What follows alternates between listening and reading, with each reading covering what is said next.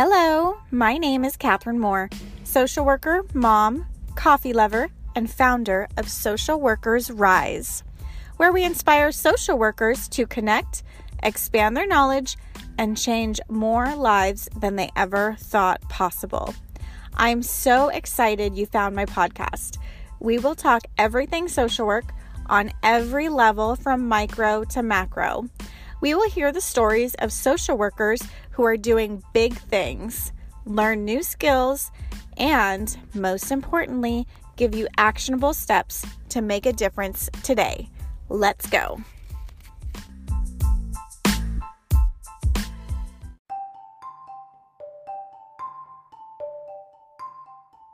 Before we hop into this episode, it's important to acknowledge that being a new grad and a new worker can be really hard sometimes. It's not in your head, it really can be hard. And grad school just doesn't teach us everything that we need to know to be successful in the real world with our jobs. So, in order to bridge that gap, we created the Clinical Essentials for the Future Therapist. This course will fast track you into honing those skills that you need to actually help your clients in an individual setting. It'll save you time when you're trying to figure out what the heck to document. It's going to increase your confidence in your abilities that you are doing this right and give you the tools that you need to be even more effective. And it's going to improve the professional quality of your notes so that when your colleagues and your coworkers read them, they say, wow, that's a really thorough, detailed note. I love it. Let's do this. And it provides clarity on how to help the person. So, if this sounds like something you would benefit from, definitely check the link in the show notes for the clinical essentials for the future therapist. With that, let's hop into this episode. Hello, hello, hello. Welcome to another episode of Social Workers Rise. I am so glad that you are here. This week, we are sitting down with Dr. Kimberly Alderson. She is a licensed clinical social worker and she has been in the social work field for over 25 years with a background in child welfare, counseling, and currently medical social work. And she actually did her dissertation on the need for self care and the relationship between self care and burnout in social workers. So, you know, I am a huge proponent for self care and anti burnout in the social work industry. So, you know, I had to hit up Dr. Alderson. So I'm so excited we get to sit down with her and just talk with her about the dissertation that she did, the work that she did, and she really shares a lot of gems about like what does true self-care look like? What does it take to be effective and to really stay in this field in for the long term if that's what you want to do? So without without any further delay let's hop into it.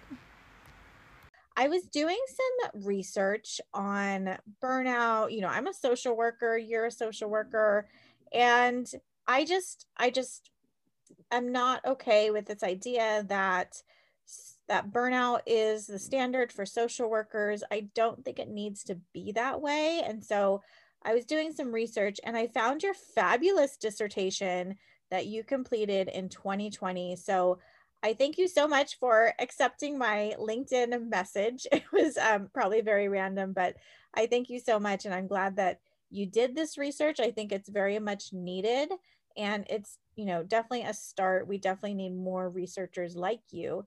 Um, so thank you so much. Oh thank you. I'm glad you were able to read it. Thank you. Yes yes. So your your dissertation is called the relationship between burnout and self-care in the social work profession. What inspired you to choose this topic? Like how did you decide on this Wow. So the first couple of weeks in uh, my do- my doctorate program, uh, the professor asked if um, we knew what we wanted to do a dissertation on, and of course we didn't. Um, but we kind of went around the room saying what we were interested in. And I said I was interested in self care. And he said, Oh, you'll change that by time it's time to write. And I was like, Okay. And so um, I did change my mind for a brief moment. I had gone on vacation and I was thinking about doing something with the um, victims of Hurricane Katrina. And when I got home, there on my fax machine, there was a newspaper article about self care. And to this day, I don't know who sent it to me. So I knew that was a sign for me that that's what I was supposed to do um, because I see social workers burning out all the time. So um, I just thought about putting the two together. That's amazing. What do you do for for your job? Like where where are you working with social workers? So now I um I am a medical social worker, and so I do home health um, in the Chicagoland area and parts of Indiana. So um, with that, I go into the homes, I assess seniors and people with disabilities and refer for community services so that they can stay or remain in their home independent as possible with assistance. Um, recently, I branched out and I've opened my own private practice. Nice. That's really good. Awesome. So I'm I wanted to, you know, I read your the, the dissertation or what was available to me online and I noticed that you chose to use the ego psychology framework for your study. Can you explain what that is and why you wanted to use that particular framework? So, yes, um, I got interested in ego psychology from one of the classes, and Edna, um, can't think of Miss Edna's last name. I spent so much time with her, but she put ego psychology in a different framework. And she talked about supporting the ego. And um, so when you support the ego, it looks different. So you're not just trying to change someone's um, ideas or thoughts, you're supporting them and where they're at. And so when you look at the ego, it's about competency um, and mastering the environment. So that's where the piece came in for me for social work, the environment. I wanted to look at the environment to see if it's the field that we're in or the environments that we work in. So when you look at the ego, you know, we have all the, and I'm not going to go all into it, but you know, we have our defense mechanisms. Um, so um, Dr. Edna, she looked at supporting and maintaining the ego. So in some cases, you deal with the past, whereas in other parts where you support the ego, that person is competent enough and at a healthy, a semi-healthy state that you can support their ego. And you don't have to go back and listen um, i won't say listen but deal with the past trauma. But there is part of her her um, theory that you do, but that's not the supporting of the ego. And I'm sorry, I'm drawing a blank right now. I tried to get away from this dissertation after a year um, because I spent so much time. But Dr. Edna talked about supporting the ego. And so it just kind of made sense when you're looking at from a social work perspective, the environment. Um, and the isolation because one of the things we do is isolate. We withdraw, and I won't say all social workers, but a lot of us, um, we isolate, we withdraw, and we take care of others, but we don't take care of ourselves. Yes, that's so true. So true. And I was reading, you know, just the statistics that you have included in here it's just astonishing and and heartbreaking and validating all at the same time um, you know in your intro you you include that there's 682,000 social workers in the United States. Um, so that's more than half a million, right? And then by the year 2026, yes. So, like in five years, there's a 16% increase, which is a crazy growth in our field. Um, however, you point out that there could also be a loss of the social workers due to burnout. And I completely see this. I've seen statistics where we burn out faster than nurses and doctors. And I think, you know, I'm wondering too is that our environment? Is that something that can be prevented? You know, what did you find in your study? So, what I found in my study, um, so my question was, my research question is, is there a relationship between engaging in self-care and the mitigation of burnout as measured as by the professional quality of life scale and the self-care assessment worksheet? So I did the research based on those. So what I found out that there was a moderate um, I say, um, so first, let me respond to the research question. Although my research found out using those two scales, there was a weak association between self care and burnout. But I went a step further and I looked at um, the relationship between burnout and each factor of self care that I studied, which was physical self care, emotional self care, professional self care, spiritual self care, professional self care, and social self care. So when I looked at each factor, even though there was a um, weak association, my research also concluded that as one goes up, um, there's an inverse relationship between the two. I did not look at each individual person's but as a I had 72 participants that I could use. Um, I was I had 95, but some of them I had to um, remove from the study because it was incomplete.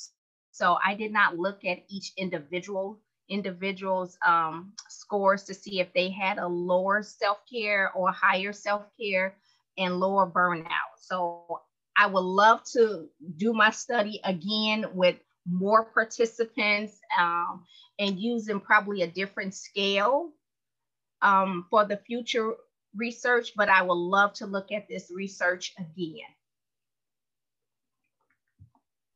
Yes, I would love to to do whatever I can to help you. If I need to put the word out and call for social workers, I will do that. Absolutely. Um, and I wanted to go back to something you asked me about the ego. Um, so the person, um, it was Eda Goldstein, and um, she talked about the difference between ego support and ego modifying intervention. So I wanted to go back. It's the ego oriented intervention. So that's what I used. And one focus of each or one's like ego supportive is current behaviors and ego modifying is looking at the past and the present and how it's affecting someone. So I just wanted to clarify that for you. Thank you. Thank you so much for that. Mm-hmm. So I'm wondering after your research, do you have any kind of recommendations on how we can prevent burnout and not become one of those burnt out social workers that we're, weren't, were warned about? So one of the things I found um, as I was on this journey was that I started implementing some things for myself um, in the area of physical self care. I started taking walks every morning before I went to work. And I found that that did help me. I changed some of my eating habits. I exercised. Um, one of the things we don't get enough sleep. So when you look at that from the physical standpoint, we need to try to get more rest. Um, we need to eat better because a lot of us, I know I do, I can't speak for everyone, but we skip lunch sometimes. Um, it's more than just the massage, it's more than just taking a day off.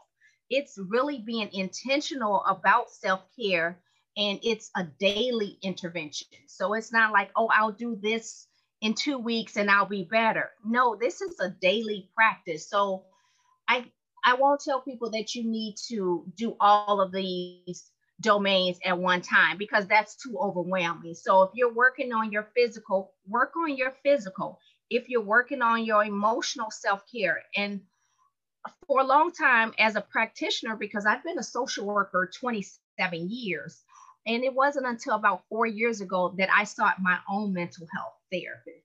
So I think we as social workers need to address some of the reasons we come into social work. Um, some people say they come into social work because of their desire to help people or from their past, which drove them this way. So, if it's our past that drove us to help people, then let's help ourselves. We are always helping others, and sometimes we forget to help ourselves. Um, socially,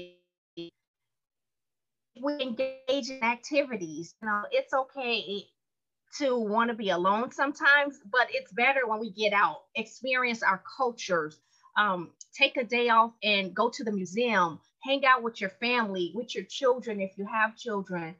Um, professionally, um, I think we need to start negotiating for ourselves, you know, because um, sometimes we get lumped into other professions you know, with the teachers' unions, uh, when there's a strike, or with the healthcare workers, the nurses. And I think sometimes social work needs to stand along and say, we are a profession and we demand respect and have boundaries. And even the organizations that we work for, I think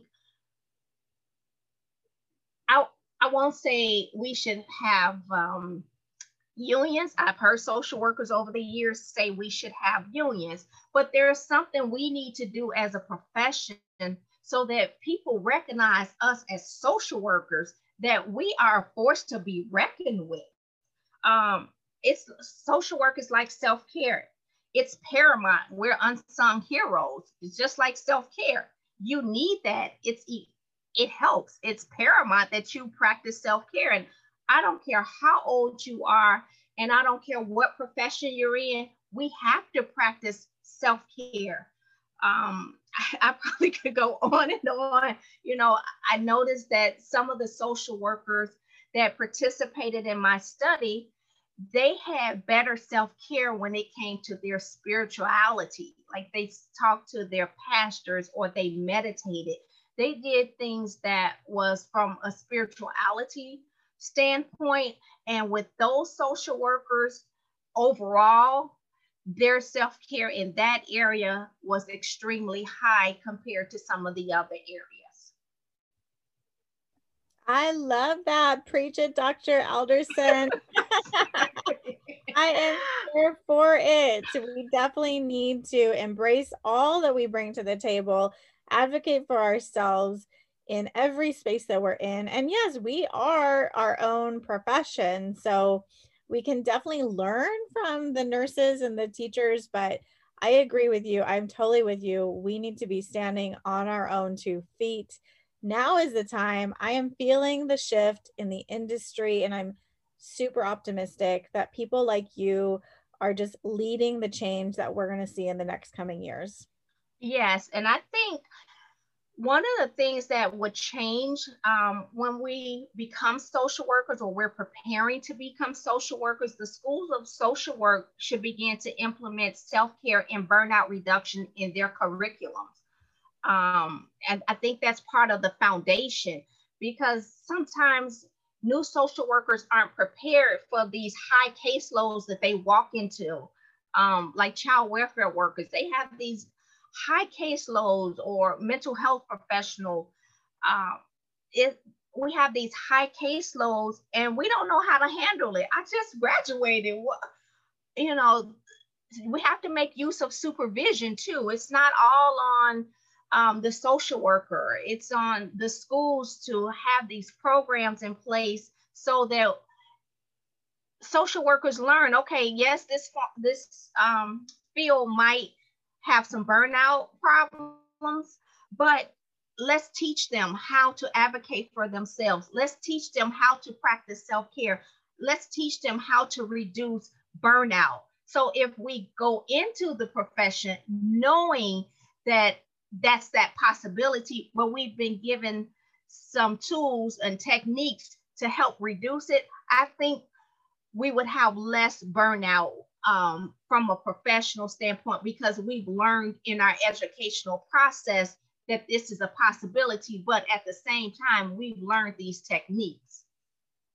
Yes, 100%. And you know what? Honestly, as a student, I thought that I was that I wouldn't be able to be burnt out because I'm quote just a student, but as students, you're essentially operating in burnout mode so that when you get to the field, you don't even know what's going on. Like you don't even know that it's already started to happen. So I definitely agree, you know, once we can start getting that foundation in in the universities. And by the way, if you're listening and you're with the university, I am available to talk and to teach your students. Just putting that out there. so yeah, thank you for that. Dr. I will uh, if I decide. Yeah, if I decide to go back into the university setting, I will remember you. Yes. Um, so, uh, one more thing I wanted to say: um, social workers should also one of the things for self care should be encouraged to boost their ability to self-regulate because that's part of the ego, the learning of self-regulation, trust in their judgment what how do we self-regulate? Tell me tell me. Okay so part of self-regulating is knowing when to say no or enough is enough. Or when our anxiety is up how do i combat this anxiety? When i'm depressed how do i combat my depression?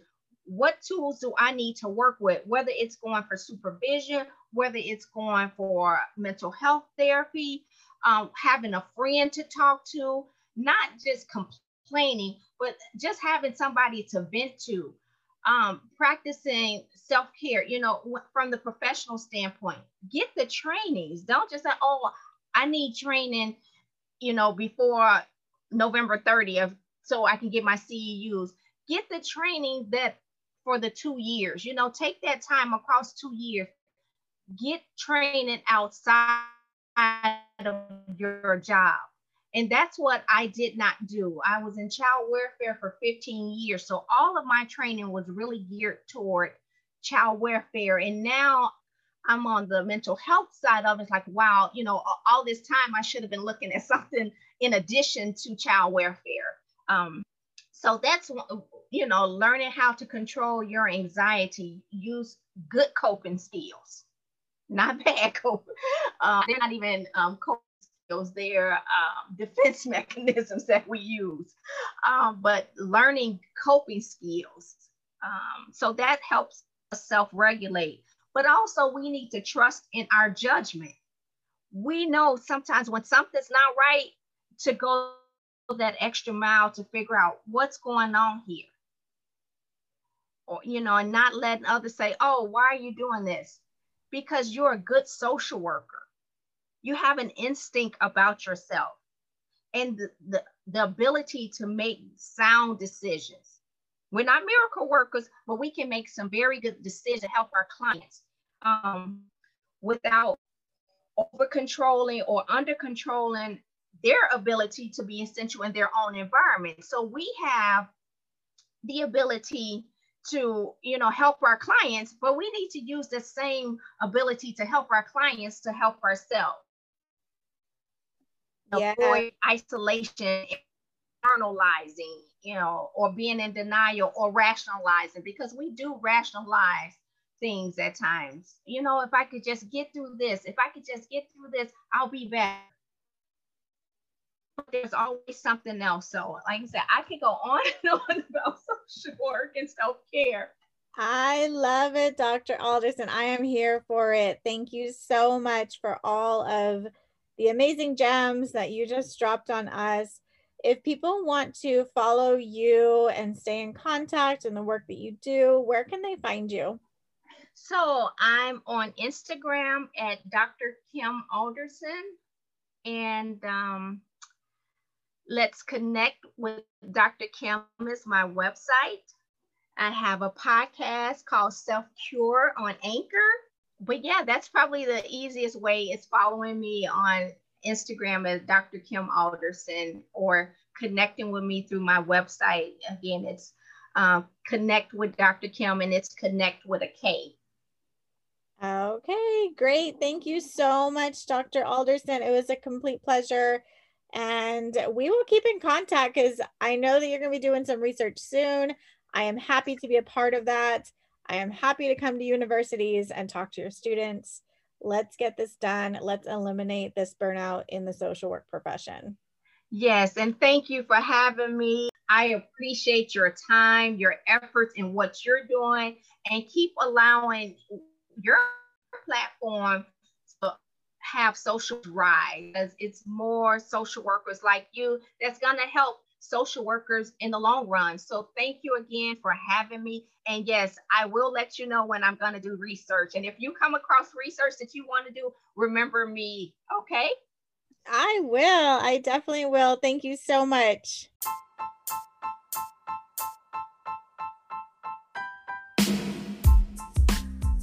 Thank you so much for listening to another episode of Social Workers Rise.